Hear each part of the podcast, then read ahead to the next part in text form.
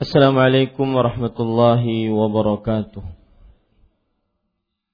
Bismillahirrahmanirrahim. Innal alhamdulillah. nahmaduhu wa nasta'inuhu wa nastaghfiruh wa na'udzu billahi min shururi anfusina wa sayyiati a'malina. Man yahdihillahu fala mudilla lah. وأشهد أن لا إله إلا الله وحده لا شريك له وأشهد أن محمدا عبده ورسوله. يا أيها الذين آمنوا اتقوا الله حق تقاته ولا تموتن إلا وأنتم مسلمون.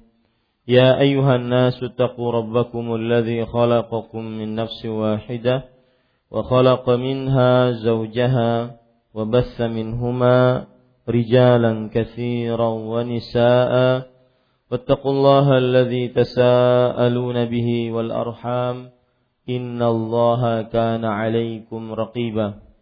يا أيها الذين آمنوا اتقوا الله وقولوا قولا سديدا يصلح لكم أعمالكم ويغفر لكم ذنوبكم ومن يطع الله ورسوله فقد فاز فوزا عظيما. أما بعد فإن أصدق الحديث كتاب الله وأحسن الهدي هدي محمد صلى الله عليه وعلى آله وسلم وشر الأمور محدثاتها وكل محدثة بدعة وكل بدعة ضلالة وكل ضلالة في النار Alhamdulillah kita bersyukur pada Allah Subhanahu wa taala pada hari ini Rabu pagi setelah subuh 20 Rabiul Tsani 1438 Hijriah kita kembali duduk bersama di dalam kajian rutin membaca kitab Fiqhul Ad'iyati wal Azkar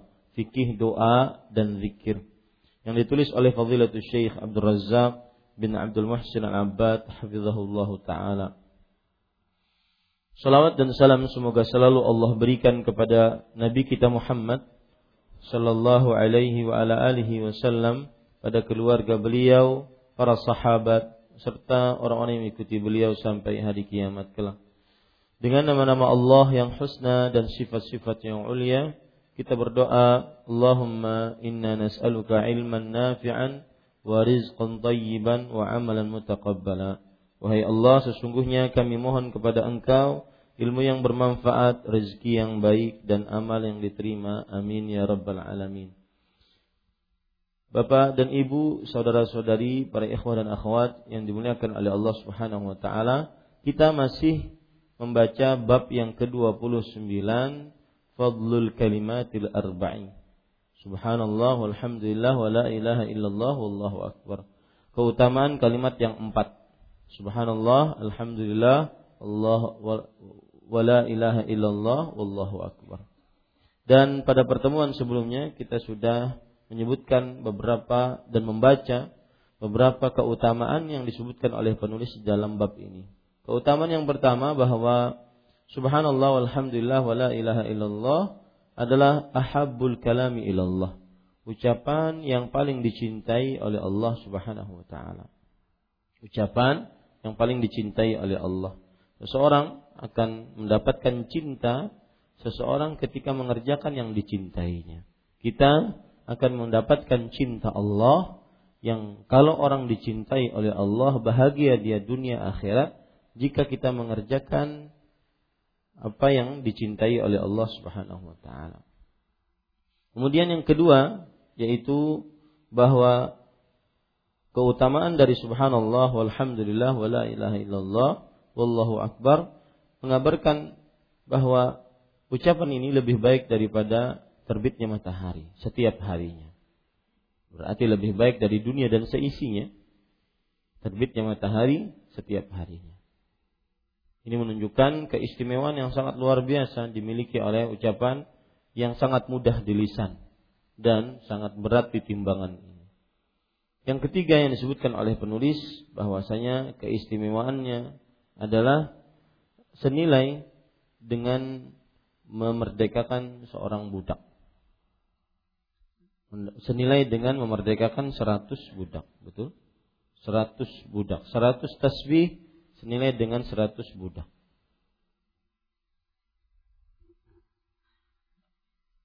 Seratus tasbih senilai dengan seratus budak. Kemudian juga seratus kuda. Kemudian seratus onta dan semisalnya. Menunjukkan keistimewaan dari subhanallah walhamdulillah wala ilaha illallah wallahu akbar. Yang keempat yang juga sudah kita pelajari, betul? Yang keempat sudah? Belum. Baik, sampai di sini kita mempelajari keutamaan dari uh, ucapan la subhanallah walhamdulillah wala ilaha illallah wallahu akbar. Kita sekarang membaca yang keempat yang disebutkan oleh penulis. Wa min fadhaili haula'il kalimat annahunna mukaffiratun lidzunub. Di antara keutamaan kalimat-kalimat itu bahwa ia menghapus dosa-dosa. Apabila ada amalan yang berpahala menghapus dosa, maka ini sangat bermanfaat untuk seorang hamba Allah. Karena manusia, hamba Allah adalah manusia dan manusia tidak lepas dari dosa. Maka setiap amalan yang pahalanya mendatangkan ampunan dari Allah Subhanahu wa taala semestinya kita harus semangat untuk mengerjakannya. Karena kita ini tidak lepas dari dosa yang harus dihapuskan. Kemudian penulis mengatakan faqad sabata fil musnad telah disebutkan di dalam al-musnad. Al-musnad artinya adalah musnad Imam Ahmad. Namanya al-musnad atau yang lebih dikenal dengan Musnadul Imami Ahmad.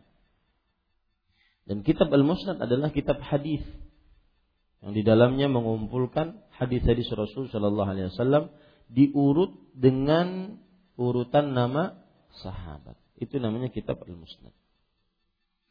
Wa Sunan At-Tirmidzi dan Sunan At-Tirmidzi. Sunan artinya adalah kitab hadis yang ditulis dan diisikan di dalamnya hadis-hadis Rasul Shallallahu Alaihi Wasallam. Kenapa disebut sunan? Karena di dalamnya hadis-hadis yang hanya berkaitan dengan masalah fikih halal haram, tidak berkaitan dengan perkara tafsir, tidak berkaitan dengan perkara akidah, e, sejarah, semuanya berkaitan dengan masalah-masalah al-ahkam asy-syar'iyyah, hukum-hukum syariat seperti wajib, mandub, mubah, makruh, haram, halal, haram dan semisalnya. Dan khusus untuk Sunan At-Tirmidzi beli eh, nama dari Sunan At-Tirmidzi ini sebenarnya adalah Jami'. Jami'ut Tirmidzi. Apa beda kitab Sunan dengan Jami'? Sunan seperti yang sudah kita sebutkan tadi. Jami' adalah kitab hadis yang mengumpulkan seluruh bab-bab hadis, bukan hanya halal haram, tetapi juga akidah, tetapi juga sejarah. Makanya eh, Sunan At-Tirmidzi sering disebut oleh para ulama juga dengan Jami'ut Tirmidzi. Jami'. Seperti misalkan Sahih Bukhari, asal nama dari Sahih Bukhari Al-Jami' Al-Musnid yaitu kitab jami' jami' itu mengumpulkan. Jadi semua bab di dalam kitab itu dikumpulkan. Nah Sunan Tirmidzi nama lainnya juga jami' karena di dalamnya ada kitab tafsir. Di dalamnya ada kitab akidah ya tidak seperti Sunan Abu Dawud, Sunan Nasai, Sunan Ibnu Majah.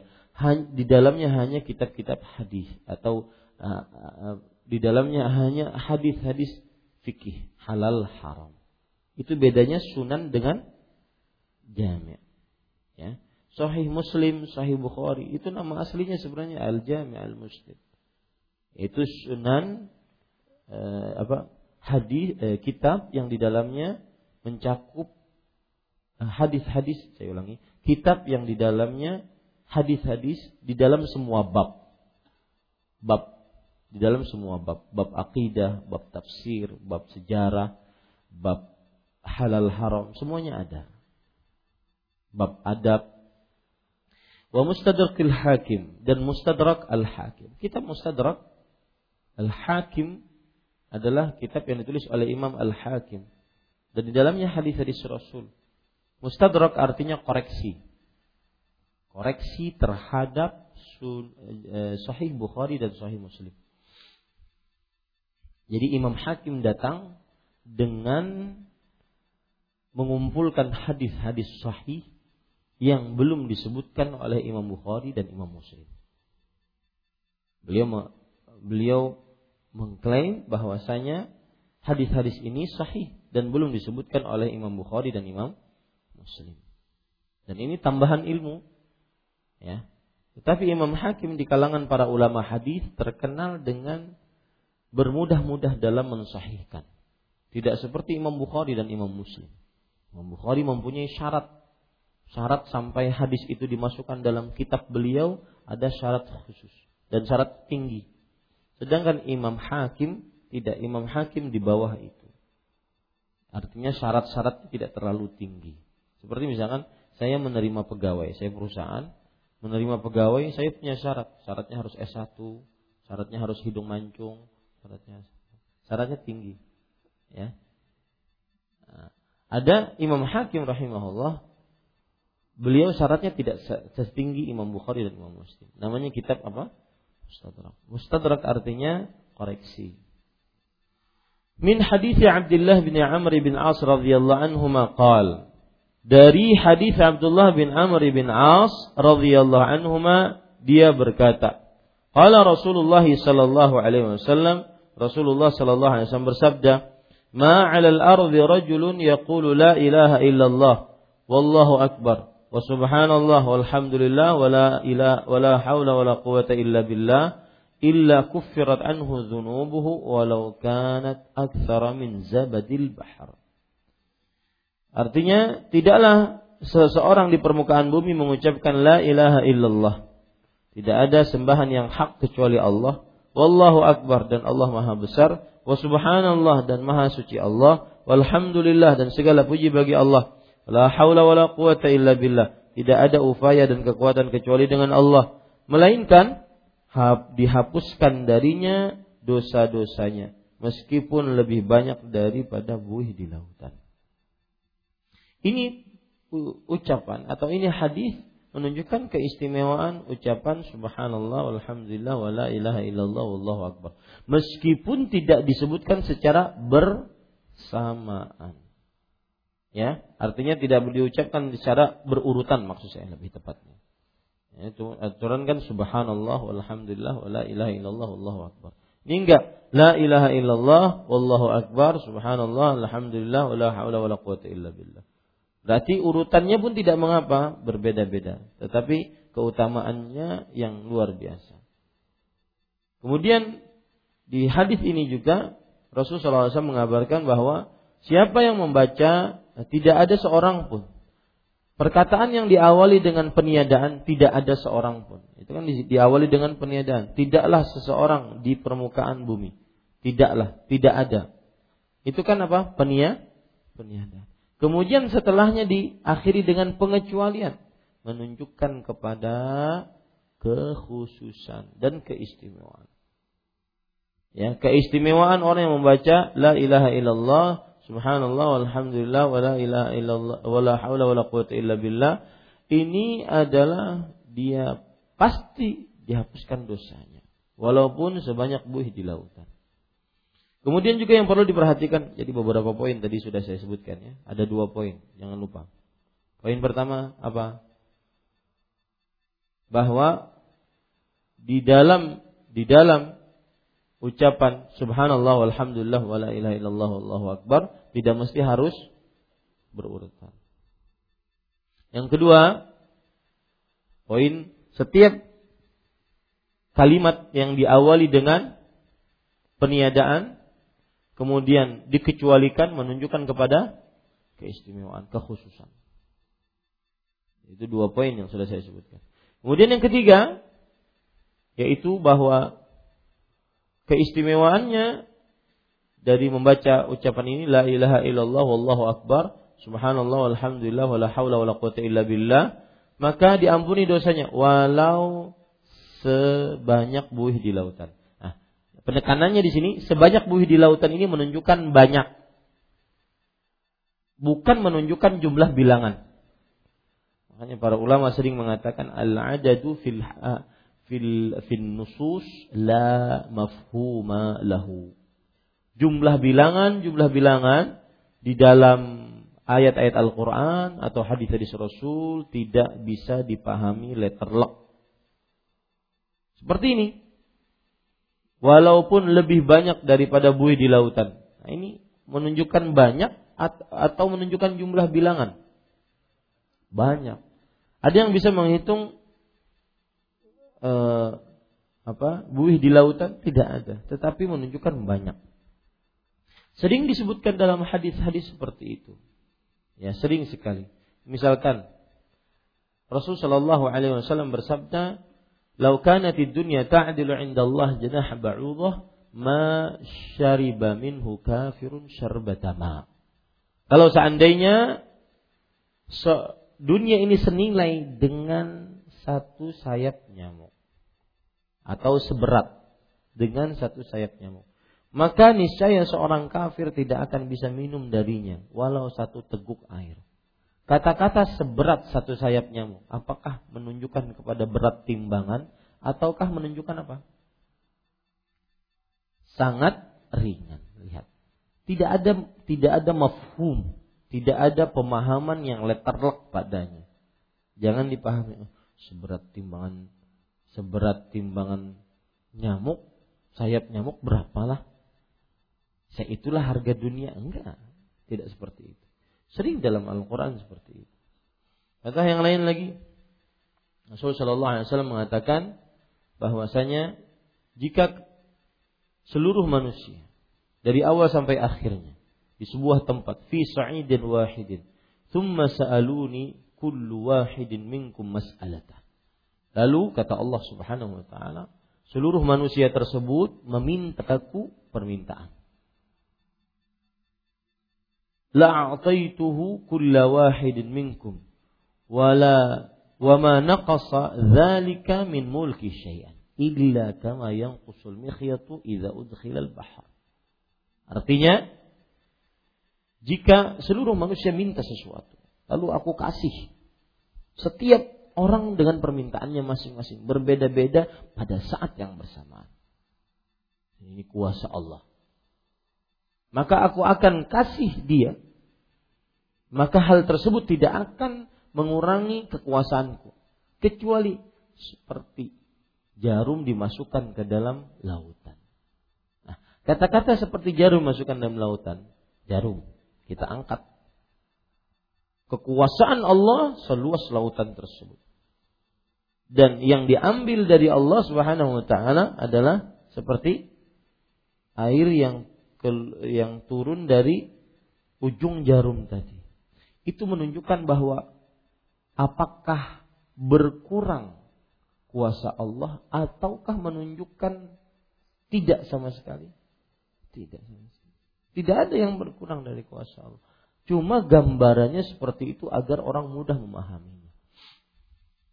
Nah, kaedahnya apa? Di dalam hadis-hadis al-adadu fin nusus la mafhuma lahu. Jumlah bilangan-bilangan biasanya di dalam nas-nas syariat tidak dipahami secara letterlock. Nah, begitu ya. Sering itu dalam ah, siapa yang masih ingat contoh misalkan. Bahkan pengucapan pengucapan jumlah bilangan 70 atau apa. Contoh dalam Al-Qur'an surat Al-Munafiqun. Nabi Allah Subhanahu wa taala berkata kepada Nabi Muhammad SAW, "In tastaghfir lahum sab'ina marratan falan yaghfirallahu lahum." Engkau wahai Muhammad sallallahu alaihi wasallam, jika memintakan ampun untuk orang-orang munafik 70 kali. 70 kali mintaan ampun untuk orang munafik lan yaghfirullah lakum. Tidak akan pernah Allah ampuni mereka. 70 ini 70 atau menunjukkan kepada banyak. Jumlah bilangan di dalam nas-nas syariat tidak dipahami secara letterlock. Kebanyakannya seperti itu. Baik. Hasanahu Tirmidzi. Artinya hadis ini dinyatakan oleh Hasan dinyatakan hasan oleh At-Tirmidzi. Wa al-Hakim dan dinyatakan sahih oleh Al-Hakim. Wa aqarrahu Az-Zahabi dan disetujui oleh Imam Az-Zahabi. Wa hassanahu Al-Albani lalu dinyatakan hasan oleh Imam Al-Albani. Untuk apa Syekh menyebutkan semua ini? Untuk menekankan bahwa hadis ini sahih. Bahwa para ulama talaqathu bil qabul, bil qabul, menerima hadis ini dengan dengan penerimaan. Wal muradu bidzunubil mukaffarati huna ayis saghair. Maksud dosa-dosa yang dihapuskan di sini adalah dosa-dosa kecil. Nah, ini menunjukkan bahwa yang dihapuskan adalah dosa-dosa kecil. Dan menunjukkan pula pada saat yang bersamaan di dalam Islam ada namanya dosa besar dan dosa kecil. Dan itu ijma disebutkan oleh Imam Ibnu Qayyim Al-Jauziyah. Ajma'al ulama ala anna az-dzunuba saghairu wa kabairu. Para ulama bersepakat bahwasanya dosa itu terbagi menjadi dua. Dosa kecil dan dosa besar. Ya. Baik, kita lanjutkan. Dan juga hal itu disebutkan oleh Imam Az-Zahabi rahimahullah. Ada dosa kecil, dosa besar. Dosa kecil, eh, dosa besar, jika dijauhi, maka menghapuskan dosa-dosa kecil. Dan dosa kecil, jangan pernah diremehkan. Karena peremehan dosa kecil bisa menumpuk-numpuk dosa yang akan menghap, yang akan men, me, menghancurkan pelakunya. Saya ulangi, dosa besar jika dijauhi menghapuskan dosa kecil. Jadi syarat hadis ini harus menjauhi dosa besar. Nanti kita akan baca hadisnya. Syarat dihapuskannya dosa kecil maka menjauhi dosa besar. Itu satu. Dosa kecil jangan diremehkan. Karena jika diremehkan maka akan tertumpuk dosanya. Dan nanti dikhawatirkan dianggap besar yang bisa menghancurkannya. Nah, itu dia. Dosa kecil jangan diremehkan. Karena jika diremehkan akan menumpuk dosanya. Jika tertumpuk maka akan mengakibatkan ditulis sebagai dosa besar. Lihat hadis riwayat Imam Ahmad, "Iyyakum muhaqqiratiz dzunub, fa innahunna idza ijtama'na yuhliknahu." Hati-hati kalian dari dosa-dosa yang diremehkan oleh manusia. Jika dosa-dosa kecil tersebut terkumpul pada diri manusia, maka akan menghapus, menghancurkan pelakunya. Ya. Para ulama mengatakan dan ini ijma' Al-israr ala sagair kabirah. Terus menerus di dalam melakukan dosa kecil adalah disebut sebagai dosa besar. Jadi dua poin itu, jangan sampai salah. Poin yang pertama tentang dosa besar bahwa syarat syarat apa? Dihapuskan dosa kecil adalah dosa besar. Yang kedua apa? Jangan meremehkan dosa kecil. Karena kalau seandainya diremehkan dosa kecil, maka dianggap sebagai dosa besar. Ya, dan menghancurkan pelakunya. Ya, kalau sudah uh, terkumpul dosa kecil dianggap dosa besar menghancurkan pelakunya. Makanya Sa'ad bin Bilal rahimahullah mengatakan, "La tanzur ila sigharil ma'siyah walakin inzur ila 'azamati man 'asayt." Janganlah engkau melihat kepada kecilnya sebuah maksiat, tetapi lihatlah agungnya zat yang engkau maksiati. Pepatah Arab mengatakan, La tahtiranna saghiratan innal jibala minal hasa. Jangan engkau lihat atau uh, jangan engkau sekali-kali meremehkan batu-batu eh, dosa-dosa kecil. Sesungguhnya gunung yang menjulang tinggi itu ada tumpukan dari batu-batu yang kecil. Imam bin Utsaimin menjelaskan apa itu dosa kecil. Di antaranya berbicara dengan perempuan yang bukan mahram. Berhubungan dengan perempuan yang bukan mahram. Dosa kecil. Ya. Handphone-handphonean, sayang-sayangan. Nah, padahal sudah berbini misalkan. Lebih sayang lawan yang ditelepon daripada bininya. Maka ini dosa. Jika bertumpuk-tumpuk, dia akan menjadikan itu dosa besar yang menghapuskannya, yang menghancurkannya. Lima sabata fi sahih Muslimin an Abi Hurairah radhiyallahu anhu anna Rasulullah sallallahu alaihi wasallam kana yaqul. Artinya uh, hal ini berdasarkan kepada riwayat dalam Sahih Muslim dari Abu Hurairah radhiyallahu anhu. Sesungguhnya Rasulullah sallallahu alaihi wasallam sering bersabda. Karena yaqul sering bersabda. Yang artinya as-salawatul khamsu wal jumu'atu ila al-jum'ah wa ramadhanu ila ramadhana mukaffiratun ma bainahunna idza jtunibatil kabairu. Salat lima waktu. Maksud salat lima waktu itu dari subuh ke zuhur, dari zuhur ke asar, salat lima waktu. Jumat hingga Jumat. Maksudnya sepekan. Salat Jumat kepada Jumat yang lain. Dan Ramadan hingga Ramadan. Maksudnya dari bulan Ramadan ini ke Ramadan yang lain adalah penghapus-penghapus dosa. Apa yang ada di antaranya apabila dijauhi dosa-dosa besar Syarat dihapuskan dosa kecil menjauhi dosa besar. Itu itu harus.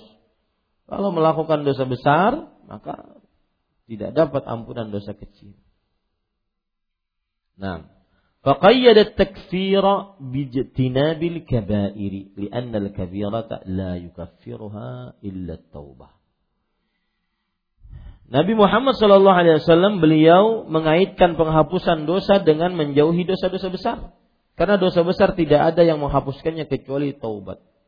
Ya, tidak bisa dosa kecil, eh, dosa besar itu dihapuskan dengan amal soleh. Tidak bisa. Dosa besar tidak bisa dihapuskan dengan amal Begitu pula hak-hak manusia tidak bisa dihapuskan dengan amal saleh. Anda punya hutang, belum bayar, banyaki, sholat, nggak bisa. Ya, harus dibayar. Jangan kat, pakai password kata kunci afwan akhi. Karena ditagih afwan akhi. Enggak. Bayar ya itu adalah salah satu dari hak manusia dan tidak bisa dihapuskan kecuali dengan apa? Dengan bayar. Ini perkataan Imam Nawawi rahimahullah ketika beliau mengatakan yughfaru yughfaru lisyahidi kullu dzambin illa dain. Orang yang mati syahid akan diampuni dosanya kecuali hutang beliau mengatakan fihi tanbihun ala khuturatid dain. Di dalamnya terdapat peringatan keras tentang bahayanya hutang. Kemudian beliau mengatakan wa fihi dalilun ala anna huquqal adamiyin la tukaffar bil a'malis salihah. Dan di dalamnya terdapat dalil bahwa hak antar sesama manusia tidak dihapuskan dengan amal saleh. Ya, jadi hadis Rasul yang berbunyi uh, bagaimana hadisnya diriwayatkan disebutkan oleh Imam Nawawi dalam kitab beliau Al Arba'in uh, atbi'is uh, ittaqillaha haitsu ma kunta wa atbi'is sayyi'atal hasanata tamhuha wa khaliqin nas bi khuluqin hasan. Bertakwalah kamu di mana pun kamu berada dan ikutilah dosa-dosa dengan amal saleh, maka dosa-dosa tersebut akan terhapus dengan amal saleh. Atau bahasanya, maka amal saleh tersebut akan menghapus. Ini dengan syarat apa? Dosa besar dijauhi. Dan dengan syarat pula bukan perkara hak. Maka hati-hati Pak. Kita bisa mengambil pelajaran dari yang sudah meninggal ayahanda kita Haji Hamsan Habibullah rahimahullah taala. Pedagang besar ketika meninggal tidak memiliki hutang. Ini sudah kada berdagang hutang di mana-mana. Ya. Ini para ikhwah. Ketika ingin memberikan wasiat, ulun dengar dari beberapa kabar yang bisa dipercaya, catat bahwa aku ada memiliki hutang. Masya Allah. Luar biasa. Ini para ikhwan yang dirahmati oleh Allah Subhanahu wa taala.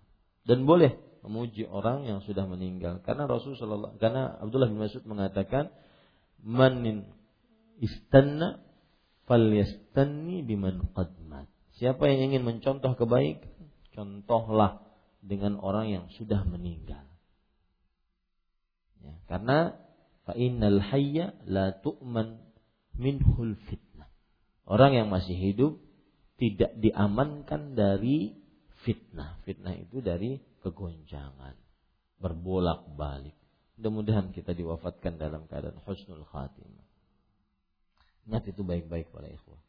Ahli ibadah, puasa, baca Quran, hafal Quran. Tapi hak yang ada pada manusia ada. Maka itu tidak akan dihapuskan dengan amal soleh. Lalu Ustaz dihapuskan dengan apa? Hah, dihapuskan dengan apa? Dihapuskan dengan bayar di dunia. Meminta halal di dunia. Kalau belum dihapuskan di dunia, belum bahalalan di dunia, bagaimana?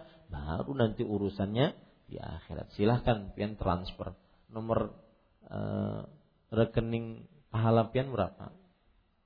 transfer sana.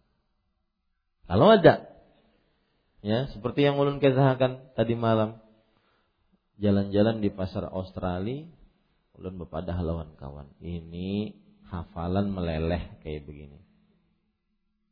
Karena semuanya pemandangan-pemandangan yang jangankan orang-orang yang jalan, gelandangan aja bunga standar. Gelandangan ya gelandangannya ah pada ikhwan yang dirahmati kemudian kawan menyebut pian nyaman hafalan meleleh ulun tidak hafalan sama sekali apa yang meleleh nah, para ikhwah baik kita lanjutkan وفي هذا المعنى ما رواه الترمذي وغيره عن أنس بن مالك رضي الله عنه Semakna dengan ini apa yang diriwayatkan oleh At-Tirmidzi dan selainnya dari Anas bin Malik radhiyallahu anhu anna Rasulullah sallallahu alaihi wasallam marra bi syajaratin yabisatin yabisatil waraqi fadarabaha bi'asahu fatanathara al-waraq dari Anas bin Malik radhiyallahu anhu sesungguhnya Rasulullah sallallahu alaihi wasallam melewati pohon yang daunnya telah kering. Lalu beliau memukulinya dengan tongkatnya sehingga daun-daunnya berguguran. Kemudian Rasulullah Sallallahu Alaihi Wasallam bersabda, Innal hamdalillah wa subhanallah wa la ilaha illallah wallahu akbar la tusaqitu min dunubil abdi kama tasaqatu waraqu hadhihi syajarah. Sesungguhnya alhamdulillah subhanallah wa la ilaha illallah wallahu akbar menggugurkan dosa seorang hamba sebagaimana daun-daun pohon ini berguguran. Ini sama. Apakah menunjukkan kepada jumlah gugurnya? Enggak. Tetapi menunjukkan kepada apa? Banyak. Sama kaidahnya tadi, al-adadu fin nusus la mafhumalah. Jumlah bilangan di dalam nas-nas sering tidak dipahami dengan pemahaman secara letterleknya. Jadi e, daun yang jatuh tidak bisa dihitung. Sama seperti hadis Rasul Shallallahu Alaihi Wasallam. Memahami ini maksudnya adalah agar kita semangat mengamalkannya. Karena semakin tahu keistimewaannya. Di antaranya misalkan Innal alima la yastaghfiru lahu man fis samawat wa man fil ard hatta namlatu fi juhriha. Sesungguhnya orang yang alim, yang berilmu, yang menuntut ilmu akan dimintakan ampunan oleh seluruh penduduk langit. Siapa penduduk langit? Para malaikat. Bisa dihitung? Enggak. Hanya Allah yang mengetahuinya. Dan seluruh penduduk bumi bisa dihitung? Tidak. Hanya Allah yang mengetahui. Sampai semut di dalam lubangnya. Bisa dihitung? Oh maka. Apalagi musim kayak ini. Samut di mana-mana. Ya, samut lawan nyamuk. Dua-duanya. Ini para ikhwan yang dirahmati oleh Allah. Banyak sekali. Menunjukkan kepada banyak. Maka teruslah menuntut ilmu Pak. Teruslah menuntut ilmu. Jangan pernah bosan. Jangan pernah merasa sudah cukup hatam dah. Muyak sudah lulus saja tiga tahun, tiga tahun gitu gitu aja sih, Enggak ya. Ya, terus tuntut ilmu. Ya. Kalau bisa istiqomah kan saya cuma bisa pagi Ustaz. Sudah istiqomah pagi. Saya nggak bisa malam, Ustaz. Ya, tidak apa-apa. Semua orang punya zuruf. Semua orang mempunyai kesempatan masing-masing. Tetapi istiqamah itu yang paling penting. Ya. Eh, Sa'id Ibn Jubair rahimahullah mengatakan, لا يزال رجل عالما ما تعلم فإذا استغنى واكتفى فعلم أنه أجهل ما يكون. Masih saja seseorang dikatakan sebagai orang yang berilmu selama belajar. Jika dia sudah mencukupkan, merasa tidak memerlukan, maka ketahuilah dia adalah orang yang paling bodoh. para Dan subhanallah, menuntut ilmu salah satu keistimewaannya adalah mendatangkan rezeki.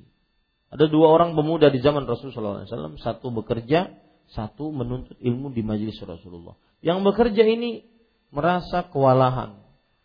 Saudaraku, wahai Rasulullah cuma duduk di majelismu. Sedangkan aku bekerja siang, panas, hujan, dingin, dan semisalnya. Maka Rasulullah SAW mengatakan. Dan ini juga yang terjadi pada orang tua. Apalagi di zaman sekarang, Jamaah banyak sekali oh. Anak-anaknya ke pondok pesantren, ke Jawa. Doakan mudah-mudahan pondok kita ini cepat insya Allah. Ya, biar tidak ke Jawa. Jauh kadang-kadang kemudian nggak nggak lulus. Nanti kembali lagi bayar tiket dan semisalnya. Ya. Maka pada ikhwan yang dirahmati oleh Allah, kita sedih kadang-kadang memikirkan gimana, gimana, gimana. Tetapi ingat hadis Rasul, la'allaka turzaqu bih. Semoga Allah memberikan rezeki kepadamu disebabkan dia menuntut ilmu. Ya. Anak yang menuntut ilmu mendatangkan rezeki. Kita yang menuntut ilmu datangkan rezeki. Seperti itu. Baik. Wahassanahu al-Albani rahimahullahu taala. Hadis ini dihasankan oleh Imam Albani rahimahullahu taala. Kita lanjutkan. Wa min fadaili haula'il kalimat annahunna gharsul jannah. Di antara keutamaan kalimat-kalimat tersebut bahwa ia adalah tanaman surga. Gharsu itu adalah bibit-bibit bibit-bibit yang tumbuh di surga. Apa fungsinya? Apa faedahnya? Apa indahnya? Apa istimewanya? Apa utamanya? Maka tentunya Berarti kalau itu adalah tanaman milik si fulan di surga, berarti pemiliknya di mana? Di surga, maulah di neraka sidin. Kadang Seperti Abu Dahda yang menginfakkan pohon eh, kebun kurmanya. Di dalamnya ada 6000 pohon kurma. Tolong dihitungkan saya pada saya, ada mungkin bapak-bapak, ibu-ibu yang pintar matematik. 6000 pohon kurma, antara pohon dengan pohon itu satu meter. Kira-kira berapa hektar? 6000 pohon kurma. Ditanam pohon itu dari satu e, tempat ke tempat yang lain, artinya jarak antara pohon itu satu meter. Orang Arab biasanya menanam pohon kurma antara jarak satu meter sampai satu setengah meter. Satu meter saja berapa? 6000. Ya, tolong dihitungkan. Nah, itu kemudian Rasulullah SAW bersabda, "Kam min li Abi Berapa banyak tunas-tunas kurma yang tumbuh yang dimiliki oleh Abu Dahdah. Ya, ini sebenarnya jual beli yang menguntungkan. Jual beli di dunia untung pian, untung banyak. Wah banyak kita alhamdulillah nih. Ada yang memborong dari Tanjung. Dunia. Tetapi di akhirat kalau dia memiliki pohon di surga, berarti dia akan masuk surga. Karena pemiliknya pasti akan dicari oleh Allah Subhanahu wa taala. Maka ini Sangat luar biasa. Dan juga disebutkan sebagai pohon, pohon itu berarti akan tumbuh terus tanpa mati. Jadi kenikmatannya bertambah-tambah terus. Rawat Tirmidzi wa an Abdullah bin Mas'ud radhiyallahu anhu anin Nabi sallallahu alaihi wasallam annahu qala Diriwayatkan oleh Imam Tirmidzi dari Abdullah bin Mas'ud radhiyallahu anhu. Abdullah bin Mas'ud sahabat Rasul sallallahu alaihi wasallam yang sangat terkenal berpegang teguh kepada sunnah kemudian mengambil 70 surat langsung dari mulut Rasul sallallahu alaihi wasallam, ahli tafsir, ahli penulis Al-Qur'an, bahkan beliau mempunyai mushaf tersendiri kalau seandainya tidak diperintahkan untuk dihancurkan, maka akan keluar mushafnya Abdullah bin Mas'ud radhiyallahu anhu. Beliau adalah penulis wahyu. Abdullah bin Mas'ud radhiyallahu anhu. Dari Nabi Muhammad sallallahu alaihi wasallam beliau bersabda dan Abdullah bin Mas'ud membuktikan bahwa fisik bukan ukuran untuk masuk surga. Itu garis bawahi baik-baik. Pian mau hirang sehirang-hirangnya, kalau masuk surga, masuk surga. Bian mau kurus, mau apa namanya, besar gemuk, mau ganteng, bunga, sekadar bunga, kalau ditakdirkan oleh Allah masuk surga, masuk surga. Ya, surga tidak mengenal wajah, rupa, strata pendidikan, strata ekonomi, surga mengenal amal dan iman. Abdullah bin Mas'ud membuktikan itu. Beliau kurus. Ceking betis beliau. Sampai ditertawakan oleh para sahabat. Nabi Muhammad sallallahu alaihi wasallam bersabda, "Wallahi innahuma athqalu fil mizan min Uhud." Demi Allah, sesungguhnya keduanya lebih besar di timbangan dibandingkan gunung Uhud. Bagaimana tidak betis yang pernah berjuang di jalan Allah Subhanahu wa taala mempertahankan agama bersama Rasulullah sallallahu alaihi wasallam. Beliau termasuk minal awwalin wal minal minal minal sabiqin al awwalin. Termasuk daripada generasi pertama masuk Islam. Abdullah bin Mas'ud. Saya pribadi ada semacam kesenangan terhadap Abdullah bin Mas'ud.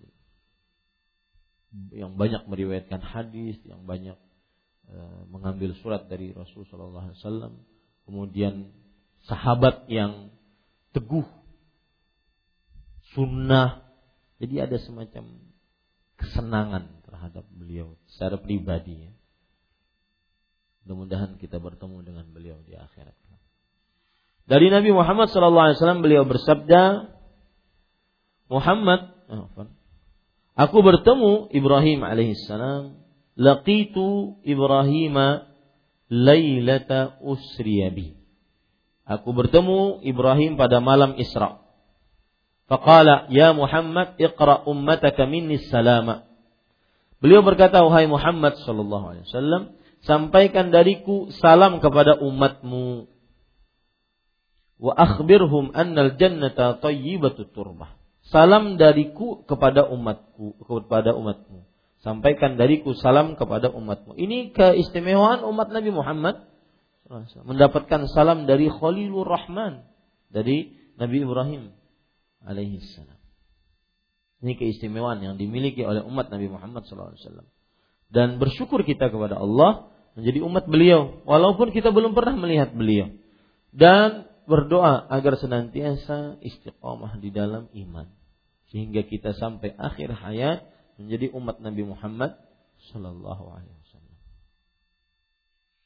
Wa akhbirhum annal jannata turbah. Dan beritahukanlah kepada mereka bahwa surga bagus tanahnya. Azbatul ma sejuk airnya wa anha qi'an dan bahwasanya dia adalah qai'an. Ghirasuha subhanallah walhamdulillah wala ilaha illallah wallahu akbar. Tanamannya adalah atau bibit-bibitnya. Ghiras itu lebih diterjemahkan kepada bibit. Bibit-bibitnya adalah subhanallah, alhamdulillah, wala ilaha illallah, wallahu akbar. Ini para ikhwan dirahmati oleh Allah Subhanahu wa taala. Uh, yang menarik adalah annal jannah turbatut tayyibah. Surga itu tanahnya baik. wa azbatul ma dan airnya se, airnya sejuk atau azbah itu apa? Sifat untuk air yang enak itu apa? Hah? Segar. Segar. Airnya segar, azbah. Tidak masam, tidak pahit, tidak terlalu manis, segar pokoknya diminum. Mudah-mudahan kita bisa meminumnya. Wallahi Pak, berita-berita seperti ini kadang-kadang ada semacam cita-cita. Kapan? Kapan bisa merasakan? Karena memang seorang muslim senantiasa pikirannya cuma bagaimana bisa masuk surga setelah kematian. Itu konsep kerangka berpikir hidup seorang muslim. Tidak terlalu ribut, tidak terlalu ribet untuk membicarakan hidup, konsep hidup. Bagaimana bisa masuk surga setelah kematian. Itu saja.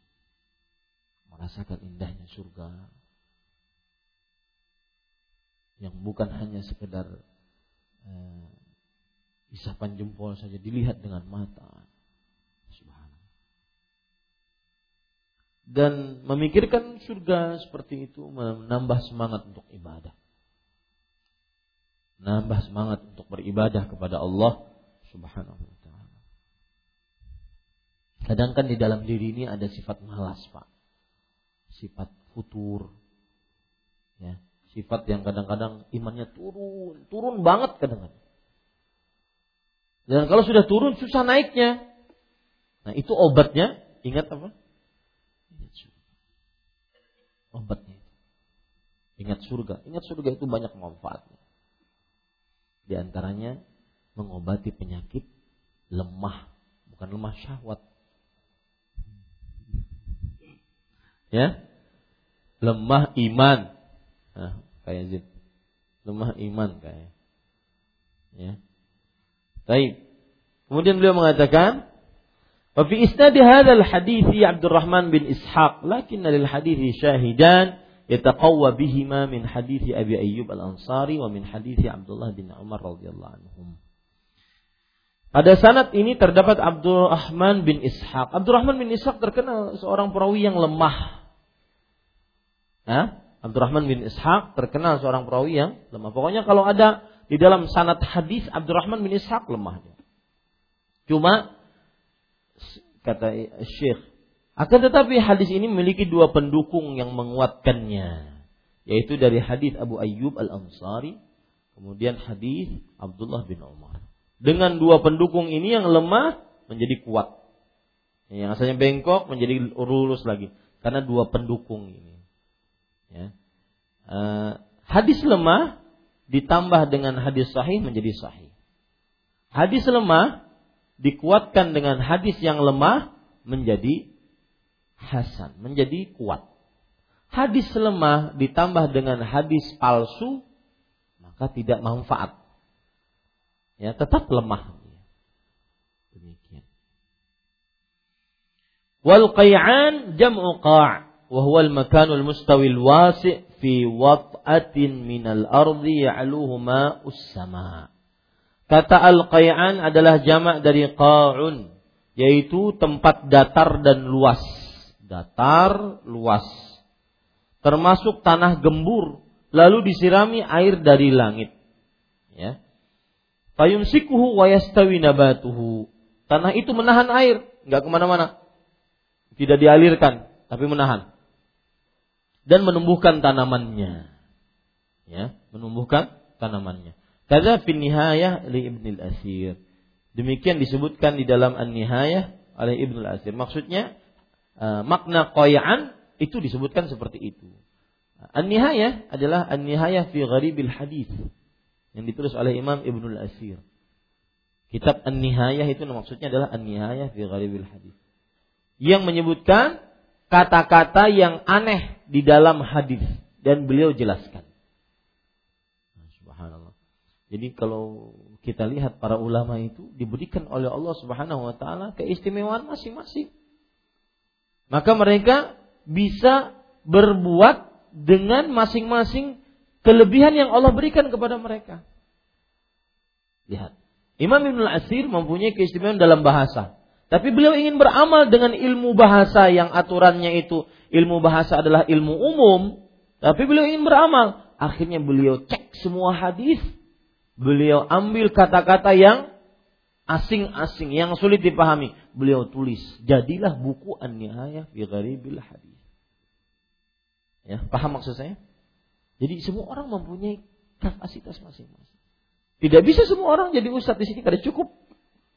Kada cukup kursinya. Kursinya cuma sebuting. Hah? Gak bisa. Kemudian juga antara para ustadz jangan dibeda-bedakan. Semuanya mempunyai kelebihan masing-masing. Ada kelebihan parut, ada kelebihan ya, kelebihan masing-masing. Kelebihan ilmu, kelebihan kesabaran, kelebihan kesantunan. Ya, kalau ada pian mendengar ustadz yang berpandiat lembut, nah itulah. Ada yang kuciak-kuciak. Ya, macam-macam. Maka mereka tidak bisa dibandingkan. Sebagaimana Nabi Ibrahim tidak bisa dibandingkan dengan Nabi Muhammad SAW. Nabi Musa tidak bisa dibandingkan dengan Nabi Isa. Karena kul kullun ya'malu ala syakilati. Katakan wahai Muhammad, setiap orang akan berbuat sesuai dengan bentuk yang Allah takdirkan untuknya. Seperti itu. Ini para ikhwah dan itu orang yang gini Pak. Kadang-kadang membeda-bedakan antara para ustadz. Ini tidak ada kejadian yang tidak ada. Bedakan para ustadz itu adalah bisa menyebabkan penyakit namam, mengadu domba dan itu adalah tanda hati rusak. Tanda hati rusak. Hati-hati. Ya. Wal maqsudu anna al-jannata yanmu ghiras ghirasuha sari'an. Bihadhihi al-kalimat kama yanmu ghirasul qay'an min al-ardi wa nabatuha. Kata al-qay'an adalah jamak dari qa'un, eh bukan itu sudah. Maksudnya tanaman surga tumbuh dengan cepat sebab kalimat-kalimat ini sebagaimana tanaman tumbuh di antara tanah gembur di permukaan bumi. Saya melihat Syekh Abdul Razak salah satu yang istimewa dari beliau adalah ta'ammul, penelitian beliau terhadap dalil. Ya, seperti ini. Penelitian dalil beliau terhadap dalil. Seperti yang barusan kita baca. Maksudnya tanaman surga tumbuh dengan cepat dengan sebab kalimat-kalimat ini. Nah, pengertian terhadap dalil, kemudian pemahaman terhadap dalil yang menumbuhkan kita untuk lebih beramal. Ya, sering beliau, siapa yang pernah duduk dengan mengaji dengan beliau, maka benar-benar akan mengetahui hakikat bagaimana dakwah beliau. Tinggal satu poin, boleh kita baca? Baca saja. Di antara keutamaan lainnya, tidak ada seorang yang lebih utama di sisi Allah daripada seorang mukmin yang diberi umur panjang dalam Islam. Lalu dia memperbanyak takbir, tasbih, tahlil dan tahmid. Diriwayatkan oleh Imam Ahmad dan An-Nasai dalam amal yaum wal lailah melalui sanad yang hasan dari Abdullah bin Sayyad bahwa sekelompok Bani Uzrah yang terdiri dari tiga orang datang kepada Nabi Muhammad SAW dan masuk Islam. Maka Nabi Muhammad SAW bersabda, siapa yang mencukupiku dari mereka? Abu Tulha berkata, aku. Maka pasukan dan salah seorang di antara mereka turut serta lalu syahid. Turut serta lalu syahid. Setelah itu beliau mengirim pasukan lain. Satunya lagi turut serta lalu syahid. Sedangkan yang ketiga meninggal di atas tempat tidurnya. Tolhah berkata, Aku bermimpi tiga orang yang tinggal padaku itu berada di dalam surga. Namun aku melihat seorang yang meninggal di atas tempat tidurnya berada di depan mereka. Adapun yang syahid lebih akhir berada sesudahnya. Sedangkan yang syahid lebih awal berada paling akhir di antara mereka. Hal itu mengusikku. Maka aku datang kepada Nabi Muhammad wasallam menyebutkan hal itu padanya. Beliau sallallahu alaihi wasallam pun bersabda, "Ma ankarta min dzalika laisa ahadun afdhala 'inda Allah min mu'min yu'ammaru fil Islam yukthiru takbiruhu wa tasbihuhu wa tahlilu wa tahmiduh." Apa yang engkau ingkari dari hal itu? Tidak ada seseorang lebih utama di sisi Allah daripada mukmin yang diberi umur panjang dalam Islam lalu memperbanyak takbir, tasbih, tahlil dan tahmidnya. Ini hadis diriwayatkan oleh Imam uh, Ahmad dalam kitabnya Al-Musnad dan hadisnya disahihkan oleh Imam Al-Albani rahimahullah. Sesungguhnya hadis yang agung ini menunjukkan agungnya keutamaan orang yang panjang usianya, baik amalannya, lisannya senantiasa basah dengan menyebut Allah Subhanahu wa taala. Pembahasan ini masih akan dilanjutkan hanya kepada Allah lah taufik. Nah, ini keistimewaan yang keenam yang terakhir dan bukan yang paling akhir. Tetapi penulis mencukupkan dengan nomor enam ini bukan yang paling akhir. Bahwa ucapan subhanallah walhamdulillah wala ilaha illallah wallahu akbar fungsi eh, keistimewanya apa? Amalan yang paling eh, meninggikan derajat seorang mukmin di sisi Allah. Dan meninggikannya lebih bisa mengalahkan pahala jihad. Ya, pahala jihad. Karena memang Pak, jihad itu dia amalan tinggi, tapi banyak godaannya. Godaannya apa? Ria. Agar dikenal sebagai pahlawan. Ria. Cukup kiranya ini yang bisa saya sampaikan. Alhamdulillah selesai bab yang ke-29. Insyaallah taala pada pertemuan yang akan datang kita akan masuk kepada bab ke-30. Jazakumullahu khairan atas perhatiannya. Yang baiknya dari Allah, yang buruk itu dari syaitan dan dari diri pribadi kita cukupkan dengan kafaratul majlis. Subhanakallah bihamdik. Asyhadu an la ilaha illa anta astaghfiruka wa atubu ilaik. Wassalamualaikum warahmatullahi wabarakatuh